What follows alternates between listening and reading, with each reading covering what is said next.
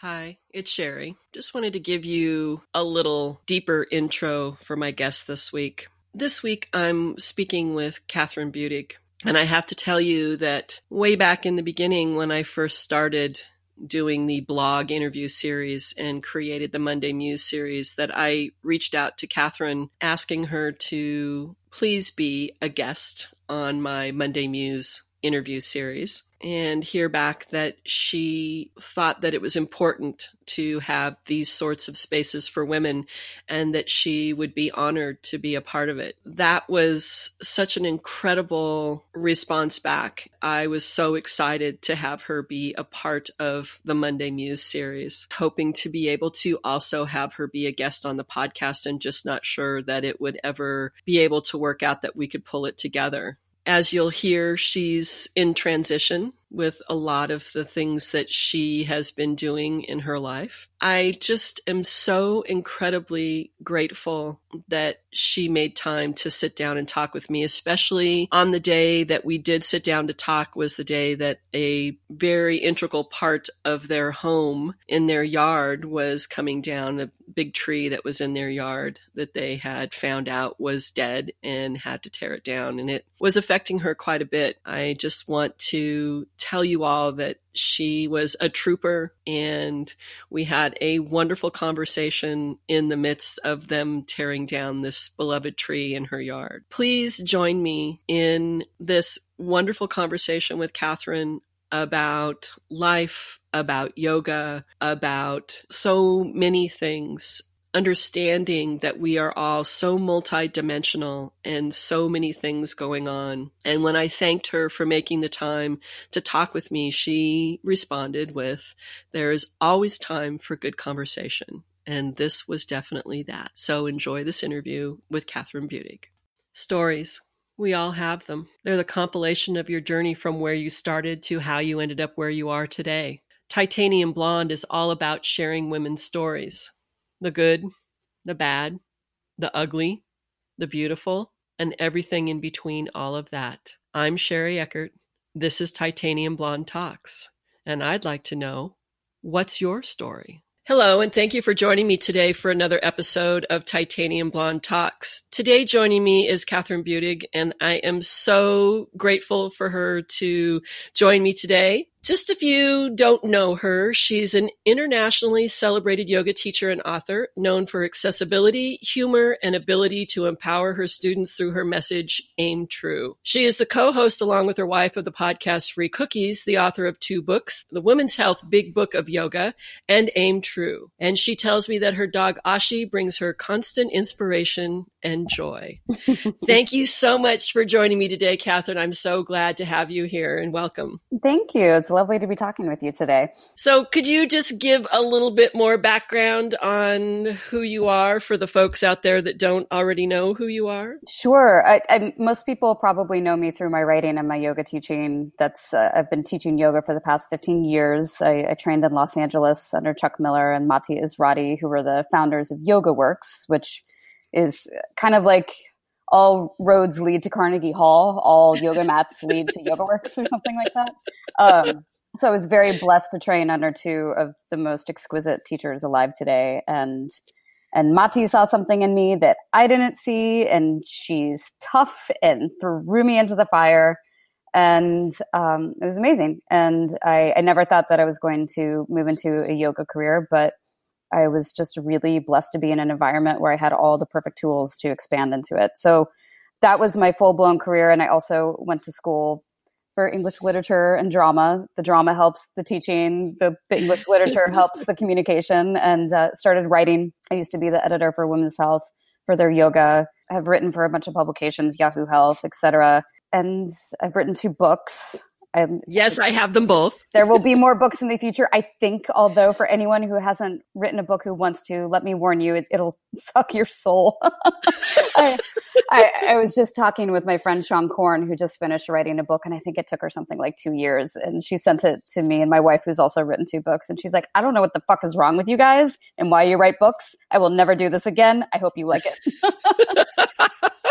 like, yeah, yeah, pretty much. But yeah, I'm in a, a, lot of transition right now. I've been teaching for the past 15 years, but I've been moving into more food and fashion and and other assets that have always been passions of mine. And I'm not walking away from yoga. I'm just altering my path because uh, you have to to stay thirsty and stay hungry, and that's where I'm at right now. That was one of my sort of my thoughts as as I've watched you. I've been following you for I don't know forever on Instagram. it seems like just noticing that you have really changed. You're not traveling as much, yeah. and that you're more selective with where you teach. You just answered that question for me. Is about just trying to stay fresh and and trying to explore all the other options in life while still teaching. Exactly. And I know, you know, I've been teaching for 17 years, practicing for 25, and the transition that happens over that time period, I never really understood that until probably the last five years. And really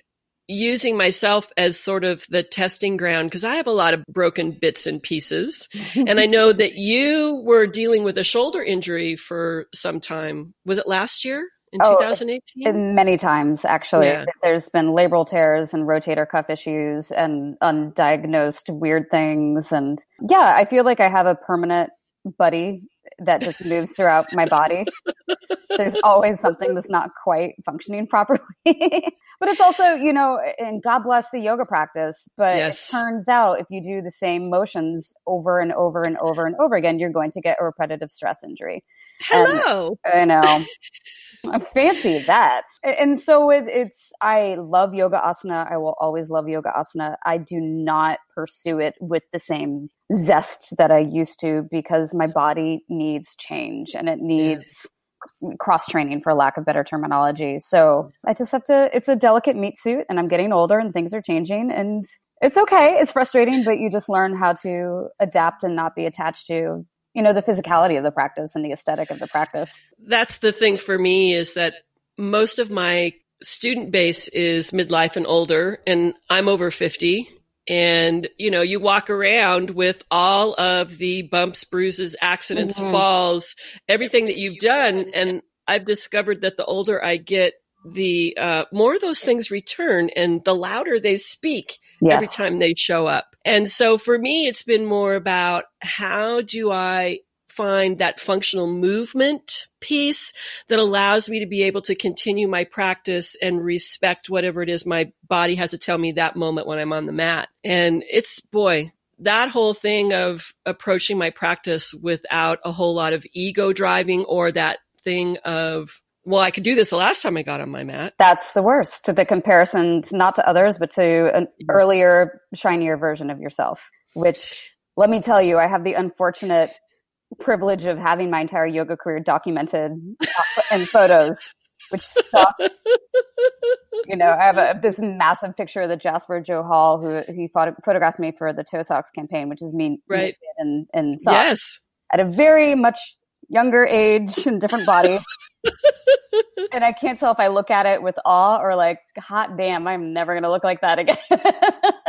but you know, it's, it's, that's, it's a mixture of both. It is. Yeah. And, and I remember when that campaign came out and that, you know, there was some controversy around oh. all of that of, you know, being naked and promoting yoga and was that the right thing to do, blah, blah, blah. And I mm. always loved that you just approached it from, you know, this is what I'm doing. You can make whatever value judgment you want to. And I'm just going to continue to do me. And that's the only thing you can do because especially with social media and the way we're all connected to each other 24 seven, people can say what whatever they want whenever they want without you know they don't have to deal with that. And it's just the opinions are raging and people are angry. We're living in a very fiery climate right yep. now. And i understand people's anger but it's it's so reactive. And you if you're going to make a choice and do something you just have to be mm-hmm. so grounded in whatever that is because people will not agree with you. And if you crumble easily you will always live in this deep place of sensitivity. Well, and I just see some of the things that people post in their comments and I think, I good lord, there's a human being that's on the other side of the screen that you are making these shitty comments to. And hello. I know it's, it's the absolute worst, but it, it, it, people don't realize that it's, and this is the thing with social media you think you know someone Yeah. you follow them for years and and i get that a lot when my students if we meet in person at a workshop and they practice with me on Glo and they feel like Right. i am legitimately their their teacher even though we've never met. And there is an intimacy when you so creepy look at someone every day or you know follow what they had for breakfast and what their dog is chewing on and all those details. And it's creepy. I honestly I, I would love to see social media just go up in flames. I think that we would all return into a much calmer less anxiety ridden place Yes. of being where we don't uh, we do, I, I feel like and i'll speak for myself but i feel like i have fallen into a place where i focus more on what i'm not doing because i think other people are doing more than me on what i want to do and when Mm. i take a moment to step away from watching other people's careers i can focus on what rings true to me what inspires me instead of i'm not doing enough and i should be doing what they are doing the comparison thing is just a nightmare Well, the comparison thing and the other thing that I that I feel and that I hear from some of my women that I've interviewed is that whole lack of legitimacy feeling mm-hmm. of I'm not doing it right. Who am I to be doing this? All of those sorts of things that come up for people. And it's interesting.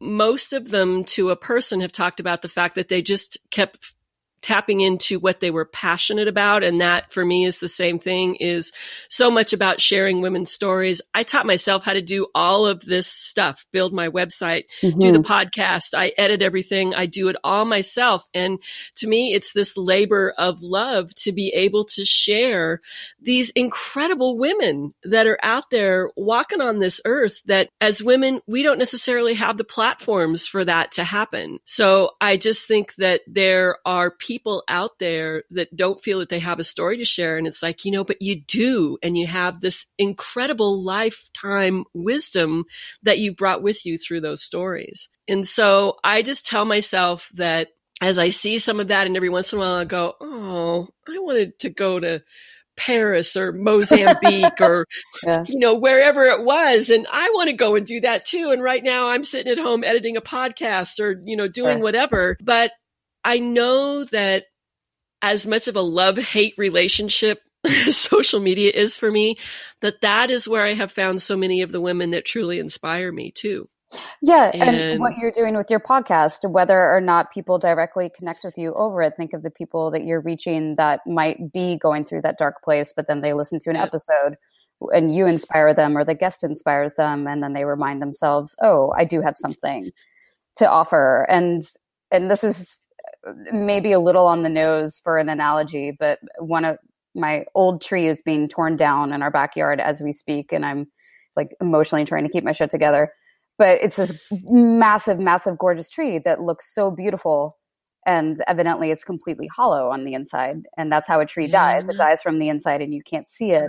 And I was just looking at it, talking to my wife. I'm like, isn't that emblematic of how we are on social media? We just see all this shiny, I want to be in Paris, I want to be in, in Mozambique, you know, but meanwhile, someone might be prancing around in the most beautiful place in the world and legitimately be dying on the inside.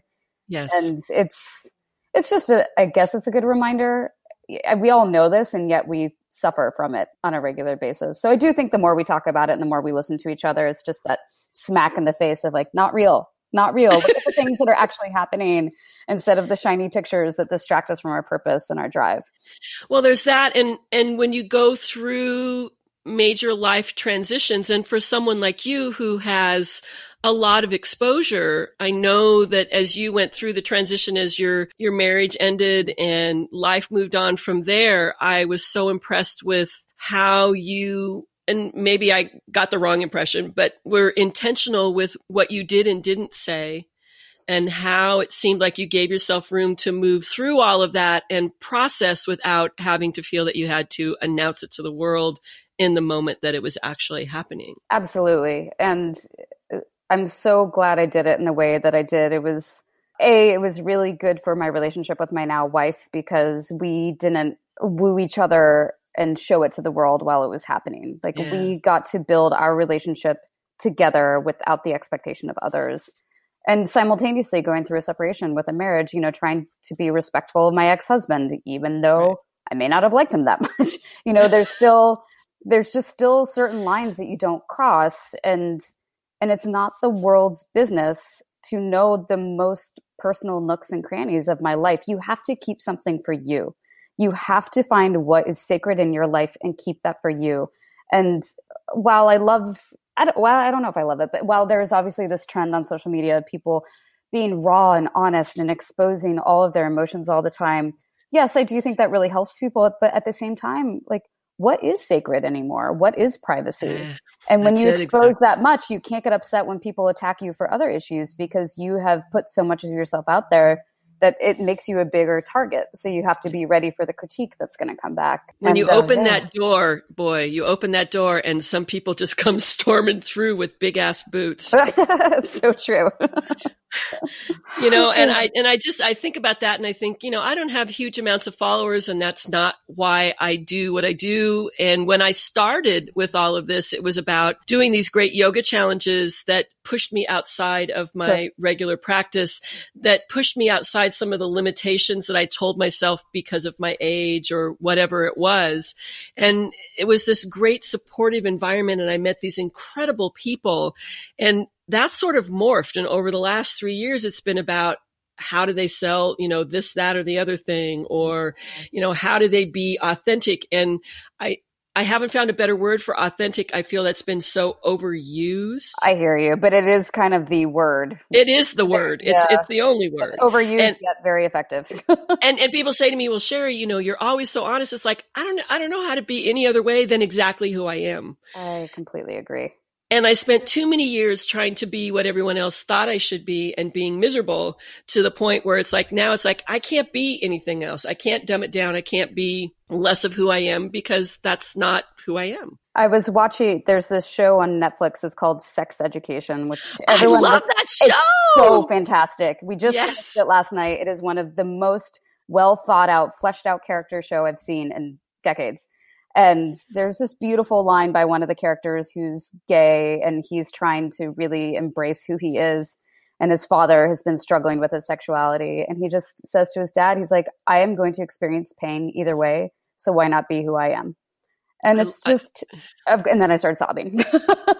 but he was so such true. a great character. Yeah. Oh, he was just yeah. so lovely. And I mean, that is just so emblematic. And not, this doesn't have to do with sexuality, but just you will always feel pain in life, period. So you might as well experience that pain being who you are instead of a shadow or caricature of yourself instead of what you truly feel. And it's just mm, so good. Everyone go watch Sex Education. oh, you know, and it got all done, and I was like, I need more. I know. How much longer do I have to wait for the next?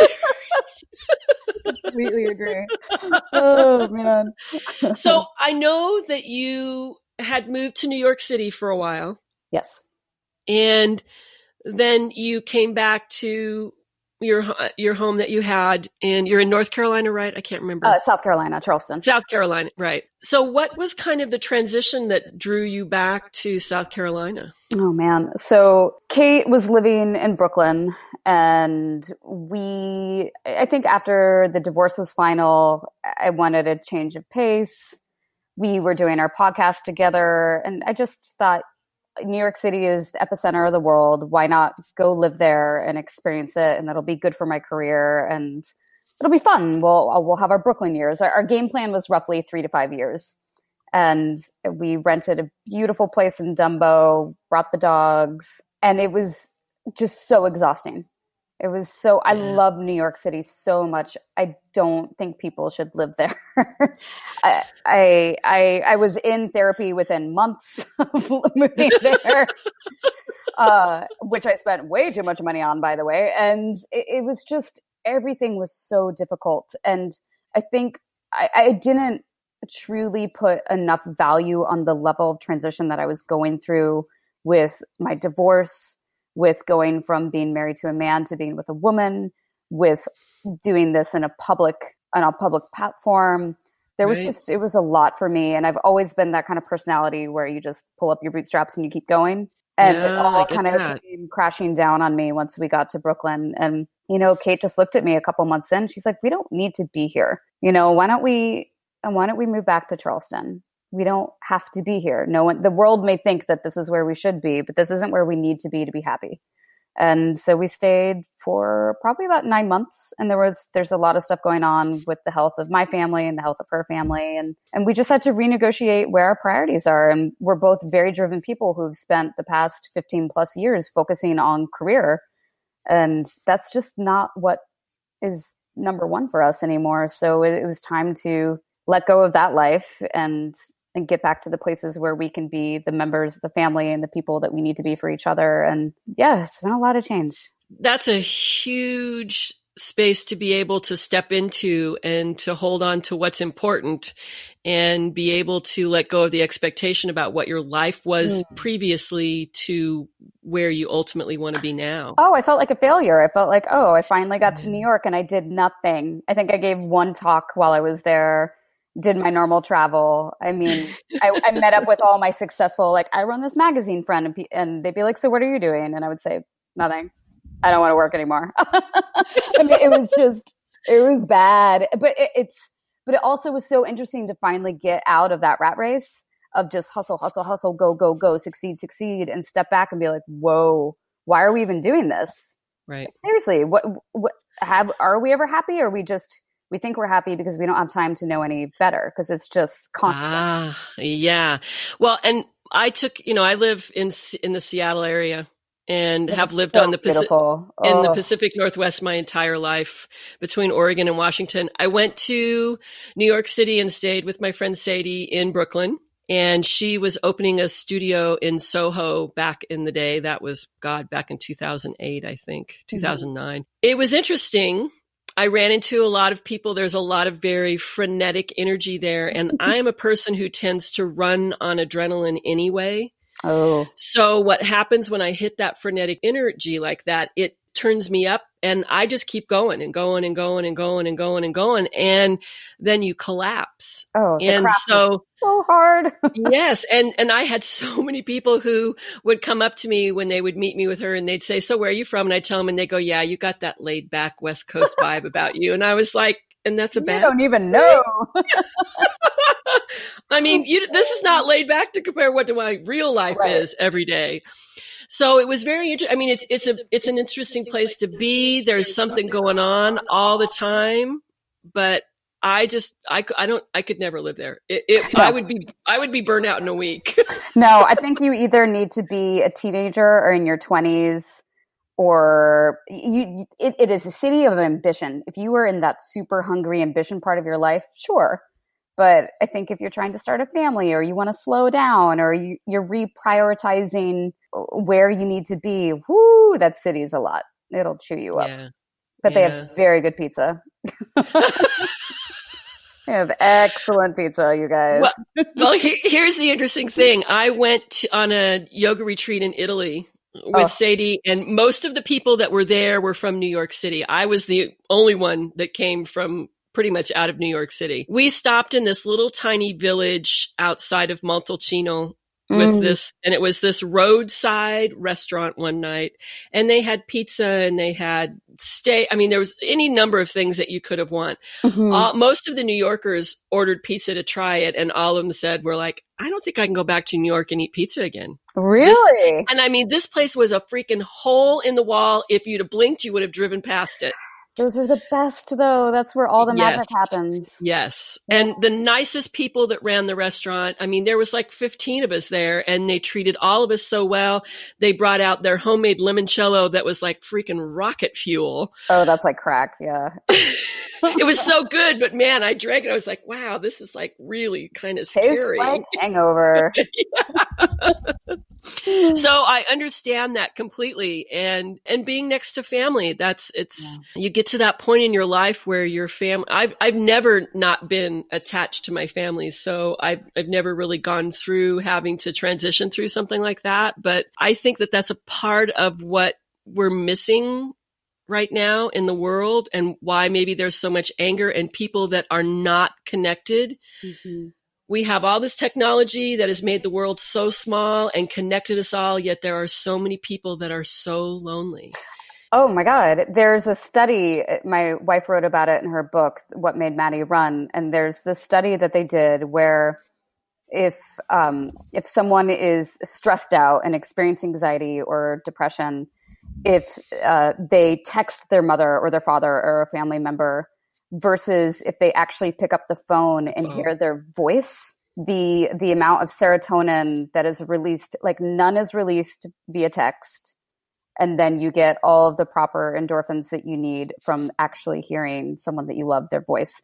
And that's something i never talk on the phone anymore. If someone leaves me a voicemail i won't listen to it you know it's just i don't really know when that transition happened but it's just oh i don't have time to talk you know just send me a text it's but th- mm. that's what there's that lack of connection where we yeah. really need to bring that back where it's not enough or what drives me absolutely bonkers is when someone sees me on instagram they're like you look great i'm like really i was crying all day long you know yeah. it, it's just pretty pictures mean jack shit and it's and it's just you know it's an unrealistic snapshot in time yes. you know it's not it's not who you are right? Yes. We need to call our friends. We need to call our family. We need to check in and we need to make sure they're doing okay and never assume that because they put a pretty picture up that they're okay. Like this is just something that needs to come back. I hope everyone listening to this, when you stop the podcast, like call someone that you love, make a dinner date, get out. Like it's so wildly important. Well, and it's a part of the reason that I've chosen this particular platform to do the recordings for the podcast for the people that I can't see in person because there's video that we yeah. can see each other while we're talking. And I am so much an facial expression, body language, reader that's just a part of who i am that for me to not be able to do that it's like shouting out into the void and you can't see or hear that person phone interviews and are the worst they They're are the worst. you can never get to the, the, the depth that you want in person yeah. or this video is always the best. Well, and I know that you guys have a podcast. So what's going on with that? Have you, uh, you're in transition with that too? We are. Um, so the first season was through ESPNW, and then right. season two, we took it back and we will be launching our third season soon. But we are also working with a production company to turn free cookies into a television show. So oh, we are working on pitches with networks right now, which uh, it's really exciting. It's really exciting because it's we're just thrilled to have you know th- this idea that will come to life where we get to talk ideas with interesting people not necessarily famous maybe the person's famous maybe it's someone you've never even heard of but they have fantastic ideas kind of like the original ted you know ted talks yes, when yeah. they first came out before it was like tedx in my toilet, TEDx backyard, TEDx everywhere. You're like, oh, like um, my dog could probably give a TEDx talk at this point. No offense, TEDx speakers. I haven't, I haven't spoken for TED, but you know, to just like truly have brand new ideas, and yes. I, we love that. That's what Kate and I do. That's why we started a podcast. Is we just talk about ideas all day long. It, we just, it's what we love to do. We just get into the nitty gritty and really break it down. And so we're excited to do that and banter and keep it, you know, we want levity and playfulness and all that too. But well, because that's yeah. a part of who you two are. Oh, it's impossible. We, it, yeah i mean because yeah. you you wouldn't you, you can't do something that's not a part of who you are and yeah. have it be anywhere close to something that you would want to continue to do yes um that that's been the thing with this whole podcast is like i don't it doesn't matter to me whether who you are other than the fact that you've got this story and you could be you know oh my gosh somebody down the street that nobody's heard of and your Amazing. story could be something that changes someone's life just yes. by telling your story. And I have always been this person who I want to know where'd you come from? Mm-hmm. How how did you get to where you are? What was, you know, what were the good things? What were the bad things? What were the things that you learned along the way that you never expected? And some people think I'm nosy, but I just have this innate curiosity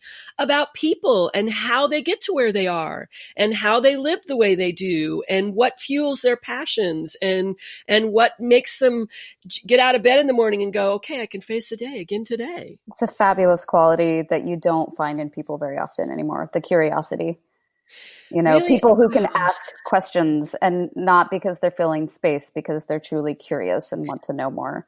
Eh, that's why i married my wife. She's the most curious thoughtful person i've ever met.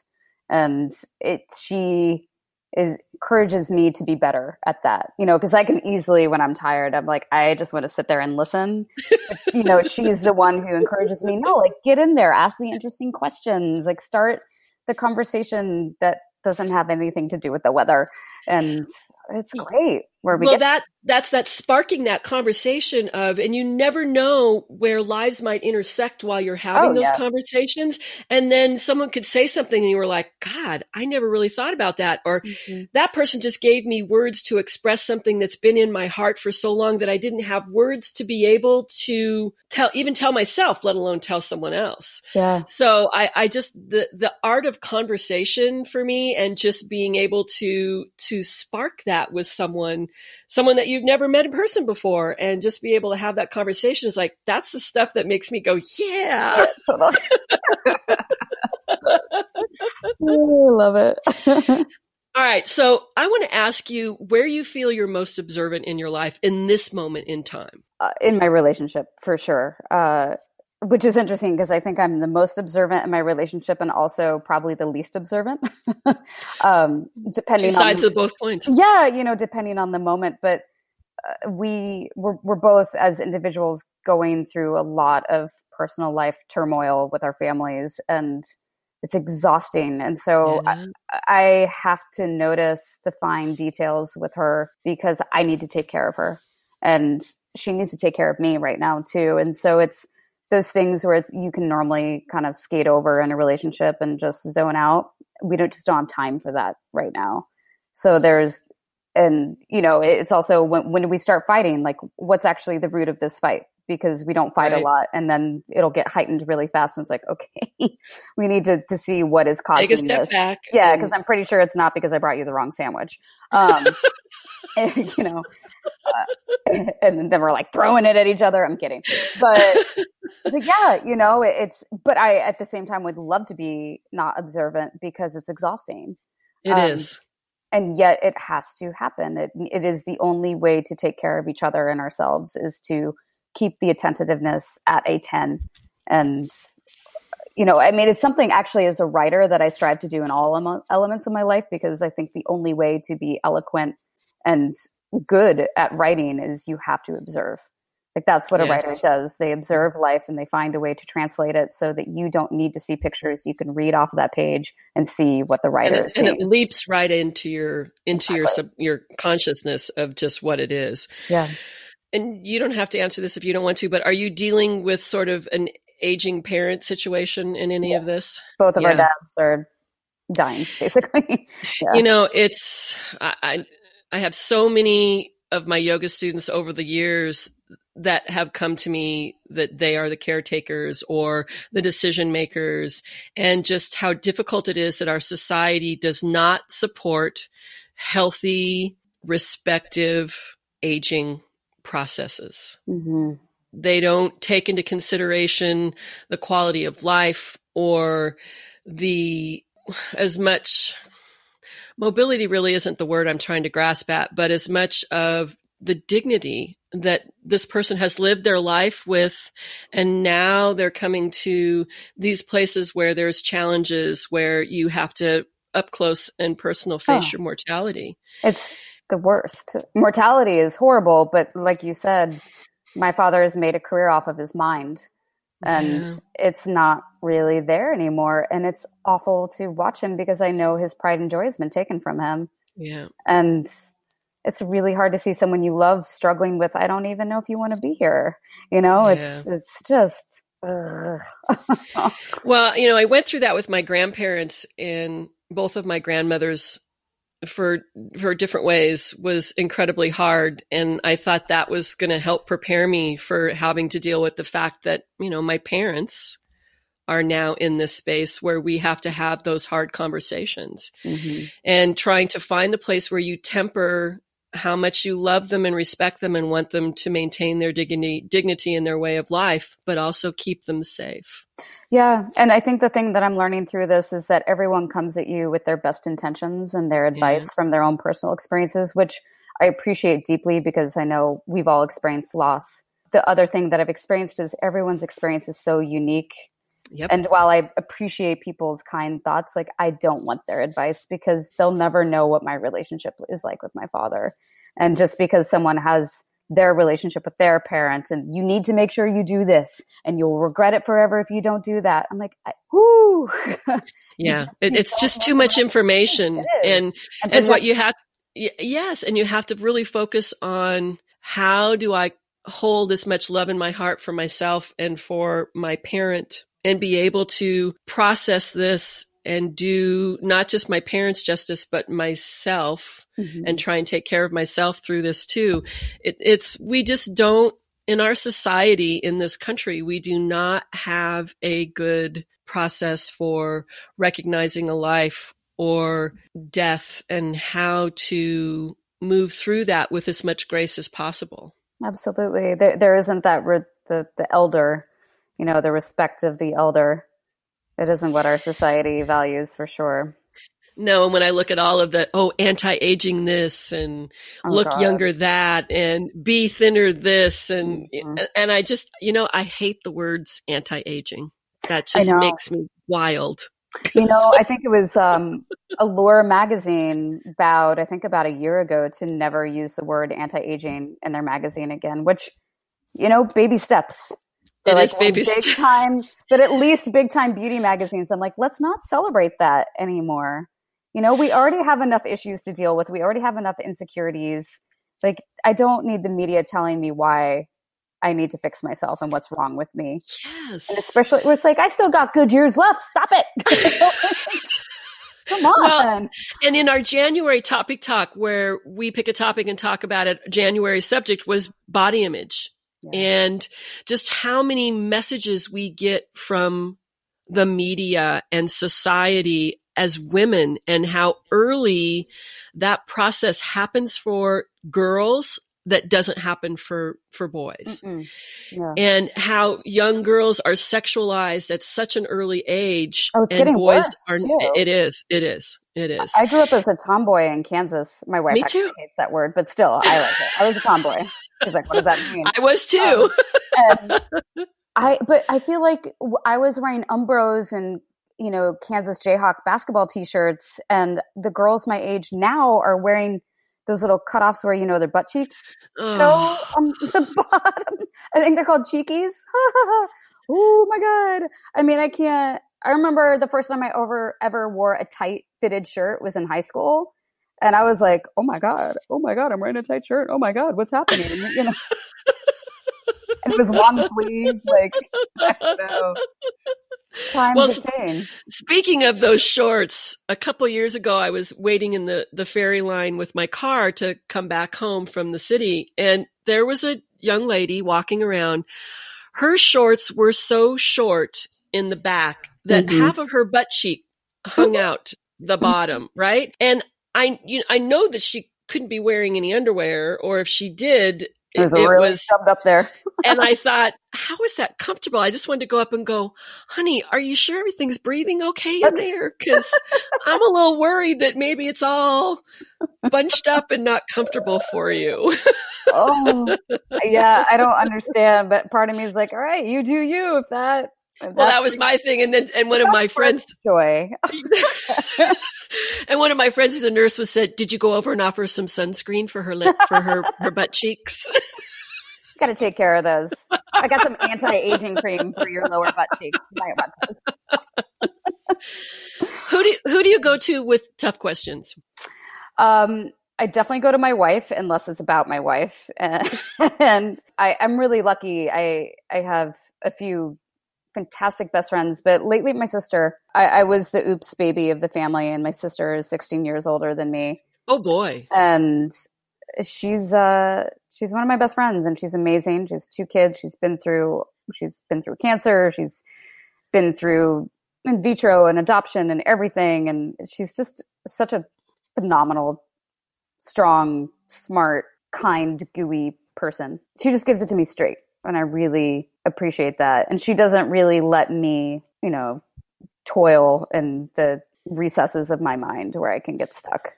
She doesn't let you wallow in the mean girl conversations in your head. Yeah, you know, she's just very like, this is what you need to do, and this is how you're going to fix it. And I'll be like, but no, this is what you need to do. Okay.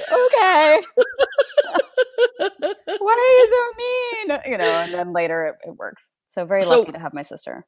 Well, and and plus it gives you someone who's going through the same thing that you are with your parents to be able to kind of circle the wagons. It's and and no one will understand family like family. And and it's you know she had very different parents than i had which is really fascinating. I mean we yeah. have the same parents but at very different points in their life. And you know when i don't understand my mom and i don't understand my dad or i think i'm just going to lose it because they make me crazy i can call her and get validated. Um, but yeah so, to just have that, that so speaking board. okay so speaking about family what's one of your favorite childhood memories i I have a lot, but I, I, grew up in Lawrence, Kansas, and we lived on the grounds, the, the university grounds, and they had this amazing natural history museum. And this was in the 80s in Kansas. I could go out by myself all day long, no problem. So I used to walk from my house to the Natural History Museum. I don't know, it was probably half a mile or something like that by myself all the time, probably once a week, honestly.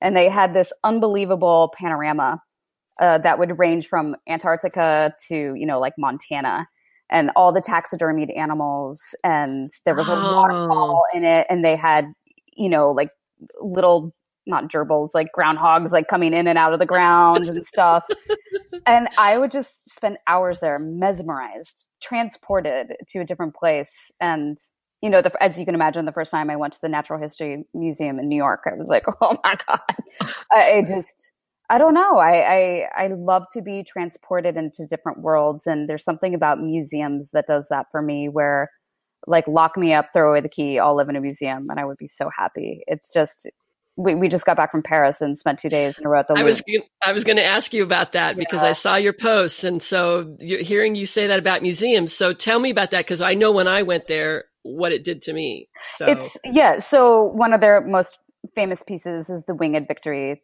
sculpture, yeah. um, Nike, and it's been one of my favorites since I was a little girl. And Kate had never even heard of it before. So we got there, and you know, I was like, "This is where we need to go. We need to go there right now. We need to go. We need to go." and I was blown away. But she, it was really special watching her because she was just so enamored with the sculpture. And if you don't know what I'm talking about, definitely look it up. it, it is one of they just found this unbelievable sculpture. Just found it on the island Thermopylae. I don't know if I'm saying it right. I'm not going to butcher it. But just like hanging there, they found yeah. it. Yeah. It's unbelievable. I can't. I, I, would have killed to have been the person just walking along finding that sculpture. It, it is now one of the centerpieces of you know down this massive hallway. It's just there, and she's the most beautiful thing in the world. And now Kate won't stop talking about it. She thinks we should get tattoos of it. like I think she wants to like wallpaper our bedroom with her. well, and she just got her first tattoo, didn't she? She did. She got a topographical rendition of Corsica, which is an island off of France near Italy, and that's where her father played professional basketball. And oh, she lived okay. for a couple years when she was younger. Oh, yeah. well, I'll tell you, the Louvre was like unbelievable. Oh, and uh, well, they back then. I mean, it's been several years since I've been there, but they had a room that was just angels. Mm. And as we walked by on the street, I looked up in one of the windows and I could see all of those wings. And I was like, Isn't I want to go to that room. I love that they do that. I love that you can yeah. be on the street and see in, yes. look in and see the sculptures. I think that's the most like, this is for the people. You know, yes. I, I, yeah. I just love that. I love it. It really calls you in. Well, and then is it the the Venus de Milo without Venus the arms? De Milo is there. Okay, so that's cool. well, so here's we walked in to go and see Mona Lisa. Yes, and I had no idea that it was as small as it is. Oh, and oh, when know. we when we got there, there was no one there, so oh. we could get fairly close. Mm-hmm. And it was all behind, you know, plexi or whatever it was. And I was looking at it going, that has to be the smallest. You, you see all these pictures because I studied art history for a while. I see all these pictures and I, you have this grandiose sort of idea and to look at it and go, wow, she's really small. Mm-hmm. And then, and then a whole group of Japanese tourists came in and just basically pushed us out of the way. And I was yeah. like, well, okay, I guess we're done here. and we walked out into the hall and I looked up and in the hallway with a shaft of sunlight coming through the window was the Venus of Venus de Milo, right? Mm-hmm. And I was just so enamored that there she was, right? And then I looked up and in that shaft of sunlight, I could see cobwebs attached to her. And I looked at my husband at the time and I said, they didn't dust her. and he goes, Sherry, he goes, only you would come and see the most one of the most famous museums in the world to see one of the most famous statues and complain about cobwebs. I said, but, but she's got cobwebs. hey, uh, can we get some cleaners over here, please? it's okay. I have a Kleenex. I got it. I got it but the, the the whole that one section where you walk in and it's it's like a courtyard and they have them on these huge sort of pedestals. Yes, those things just take your breath away. I it's mean, they're like, wow. When it's you walk in and see that, yes, and the room oh. right behind Venus de Milo is Diana of Versailles, yes, which is one of the more famous sculptures of Artemis or Diana, and that was magical, absolutely magical. It, it's just culture is something we, we were just oh god. Museums are just amazing it is one of the only ways to truly try to recreate time and understand people and how we've evolved and what where we came beauty? from. what does it mean? And how do we see you know even kate was looking at all the sculptures of aphrodite and she's like wow she's big. I'm like yeah she's like and she's she was the hot one, right? I'm like, yeah. She's like, what have we done? Why why don't we celebrate looking like that? I'm like, girl, I know. well, and and being a six foot Amazon myself personally, going and looking at those statues like oh, that yeah. was such a because I was in my early 30s, and to go and see that after playing softball for years mm-hmm. and volleyball and dancing ballet. So I kind of rode between the two worlds. But I was never going to be a prima ballerina because I was too muscular. I was mm-hmm. too powerful. And to go and see those statues and to see the strength and the oh power oh and the, yeah, the, just that they took up space. And I was like, these are my people. those are good people to have be your people. Did you guys make it out to Versailles while you were there? Did you have time to do that or no? I have been to Versailles, but we didn't make it out on this trip. We did spend some time in the catacombs. Oh yeah, I saw that. Yeah, that's amazing. That's kind of, oh, it was, I found it to be rather spiritual. Actually, it was really? funny okay. because uh, I think walking in at first, I started feeling a little claustrophobic in the mining part, but then you get to the actual catacombs, and there's this amazing inscription that says, uh, roughly, "Welcome to the Empire of the Dead." and mm. you know it's and how many how many bone i mean i thought i saw something about, about how many people or 2 million bodies 300 yeah. miles and wow. it's it's really i don't actually once we entered that part that's when i started to get calm and it was just it's fascinating it was absolutely but i'm also just fascinated with the concept of life and death and and yeah. reincarnation and and I, you know, I call my body a meat suit, for example, you know, so it, it's, that was just a very fascinating experience to get to see, you know, and how it was treated and how everything was so neatly piled. And I was going to say, whoever did all of that work in there, that's, that's painstaking work yeah. to do that. Yeah, I can't tell if you get to a point where you just don't care. You get to a point where you're just losing it and you're like, it must be artistic, you know? it must be layered like this. See, I can see someone just going all mad scientist down there. But yeah. So yeah, well, it, well, it is culture. And the thing for me when I went there was that was my first time to Europe. And oh. I studied all of those things in art history and never thought I would ever get to see them. And oh. just seeing Notre Dame and walking in there and seeing the black smoke on the wall from the candles and smelling the incense and then the light came through those stained glass windows and I was like I'm really fucking here. I'm standing in this place that nowhere that I have ever been in my life is as old as this place. Right, we don't have that in America. No. I mean, our our history is in nature and, and that's very difficult. Well, where you live, you're very lucky where you live I feel very, whenever I get off the plane in Portland or Seattle or Vancouver, that feels like the, the chi, the energy is still strong in that part of the it world. It is. And where I live, so I live about a 35 minute ferry ride out of downtown Seattle, and there's still Native American reservations here. Mm-hmm. And, you know, granted, there's the casinos and all of that, but, of you know, those are holy spaces yeah. to me. Th- those are places where there's still that energy, that connection, that ancient feel mm-hmm. that you don't get in very many places. No, it's imprinted. Um, it's so strong. The tribes, some of them still, I mean, they do a, a big um, a, a canoe not necessarily a race that they go from um, the Suquamish Reservation up to the the tip out there at the um, oh god I can't remember what the name of it is but anyway they they do this big long trip with people that have built their own canoes and everything. And there's a big, the tribe all gets together and, and they do a big celebration as they put them in the water. And um, so, it, you know, those are things that in this area that are inherent. A lot of the, the names of places here are, you know, Native American names and that sort of thing. So it, it's here. It, you can, when I go away and then I come back is when I notice it the most. Sometimes when you're in it every day, you forget that, but, but going away and coming back, boy, it's, mm. it's powerful. That's amazing. How do you build trust?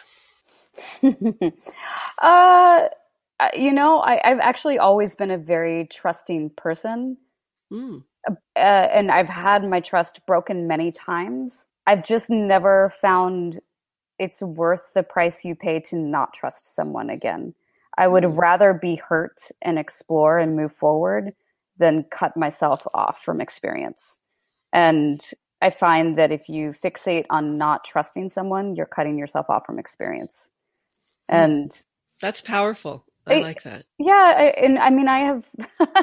I mean, I think it's a great part of my personality, and one of my downfalls too is I'm I'm very trusting of people, and I've I've learned to create healthy boundaries, but I am willing to go in knowing that I will get hurt. It's happened before; it'll happen again, you know. And I, I've learned to kind of pad myself enough that it's not i know nothing's going to destroy me. And that was i was going to ask you next is how do you protect yourself then? Yeah well i, I don't think you truly can. You know I, I think that you just you go into a situation being aware that you can get hurt. I never go into a situation thinking like it's all going to be great. Everything's going to be fine. Like there is room for error in everything that we do. And that doesn't mean that i expect it to happen but i understand it's part of the process and it's a, it's a variable and it could happen. And so I think that in itself, if something goes wrong, hopefully it's not quite as much of a shock. You know, it's like even going through divorce. Like if you get married, you know, divorce is a pro- it's a possibility. Yeah. Hopefully, it's not what happens, but it is a possibility. And it didn't take away my pain, but I, you know, I had that moment of waking up where I was like, I'd rather be alone than be in this marriage. And, you know, those powerful moments of like, that's protecting myself is knowing what you need even when the pain is thick. So I, I think maybe protecting yourself is just staying aware, okay. you know, not not kind of head in the clouds. Where do you go to experiment? My kitchen. I kind of thought that's what you were going to say. Mm-hmm. my, my, kitchen is like my my wild scientist. That's where I do all my experimenting. It's my happy place. It's oh, I love it. I'll be cooking tonight every day if I can. I love it. Then, what are a host's greatest skills? Uh, a host's greatest skills, I think, goes back to what we talked earlier: is being able to observe and be curious. You know, who cares if you're good at hosting by like, oh, my house is welcoming and I'm making amazing food. It's like, can you invite people into your home and make them feel seen? Yeah. Yep. Boy, that's it in a nutshell, isn't it? I think so. I think that's what we all want. Yep. What's something that you wish more women under women understood in their lives? I wish, oh gosh, so much. Um, I wish women would learn not to validate themselves through other people's opinions, to not associate their worth through their physical body, and the concept of you know it's a man's world and like oh that's really good for a woman and you did good for a woman. Like i would love for us to rewire our mind where we don't say those things anymore because women can do whatever they want. And when we say those things then they think they can't Yep. So it's not a comparison game. It's just like live big, do whatever you need to. Obviously, there's a lot of marginalization that happens when you're a woman, but I think sometimes we fixate on that so much that we get stuck in the margin. And instead of thinking of like, where's your box, just like step into whatever it is that you want to do. Well, and that sort of also makes me think about the fact that we have to stop comparing our pain to each other. Mm-hmm. That, you know, my pain is worse than your pain, that you know, because oh, you yeah. weren't this, that, or the other thing, or, and that when we get into that space, it keeps us in that competitive mode instead of being able to harness the energy to come together, though we all come from different backgrounds, different races, different religion, all of those things, I think that as women, we have the power to come together to harness all of those differences to actually change the world for the better. Oh my gosh, that, women could really come together. but the reality is is that I feel that that is sort of this energy that's put out there to try and keep women from coming together because when we come together, it scares people. Yeah. It scares people with the power that we have. It scares people with the wave of energy that happens and this patriarchal makeup that's been going on for thousands of years is, I think, starting to swing back from that whole overly masculine area back towards the center. And we're going to get those dying, gasping males that are going to try and hold on to that energy, which is what we're seeing happening right now. Mm-hmm. And that it's to their purpose to keep us from being able to come together, to keep us from going, you know what? I'm a woman too, and I hear you and I see you, and how can we get together and bring the both, the best of what we both have together to change? To create change, to create love, to create those spaces that allow people to grow beyond whatever their self imposed boundaries are, and then whatever the bigger boundaries of society that have come together to say, this is the box that you have to stay in. Absolutely. I mean, that also assumes that we're stepping outside of our own personal experience and ego, which as human beings is very difficult to do. It is. It is. It's a daily practice. It's a daily it practice. Is. Yeah. And that's, that's, you know, where the curiosity for me is like, you know, you have a very different experience than I do. So tell me about that because I want to mm-hmm. know about what it is that you've gone through and where you've lived and who your people are and what inspires you and you know what what creates pain and and all of that because all of those layers of the onion are what make you are who you are today. Absolutely. And you know you can have those stories that are incredible to share and they're a part of who you are, but they don't have to be the defining qualities of who you are. But I just, I think that you hit the nail on the head with just, you know, we don't have to be what anyone else tells us we have to be. We can be exactly whatever it is that we can dream up that we want to be. Absolutely. And, and have the capacity and the power to do that. I see you as being someone who, who does that, who you move within whatever spaces you need to move to get to where you need to be. And not that you don't have pain or challenge or things that maybe are roadblocks that might slow you down but i don't feel that you've ever come to a position where you've come to a dead stop that you you might take a time out you might be pause in pause mode but yeah. that you keep moving through all of that space and that's incredibly admirable as far as i'm concerned Thank you. I appreciate that. And I like that analogy, right? Sometimes you need to put the car in neutral so you coast and you don't crash into anything, but it doesn't mean you're not still moving forward. There you go. and and that was the big lesson for me in 2018 was there were whole periods of time where I was grinding my teeth with how slow the mm-hmm. things that I wanted to do that I was working on were were happening and and I'm a Gemini, you know, I I'm are you? Mm-hmm. Well, my my friend Sin tells me that my slow and steady is most people's warp speed. So yeah. for me to slow down is incredibly hard. And I had um, a mentor who told me this is what I think you need to do. And I heard her and she gave me the permission. And though there were times where I felt, oh my God, this is so achingly slow. I'm never going to get anywhere. I did make it there. Yeah. And it's there were times when I thought, who am I to be doing this? Who am I to have this dream? Who am I to come forward and make all of this happen? And then one night in my dream, it was like, I don't know who told me. I don't know if it was a Viking war goddess, who it was, but somebody said, who are you not to do that right Absolutely. so it's it's been that that really powerful thing but i just i'm so inspired by people who write, by people who can be right out in the front with being wholly who they are and admitting the the dents and the bumps and the bruises and everything else and still like sparkles. Oh, hey. And glitter. I'm like, God, I hope she mentions unicorns.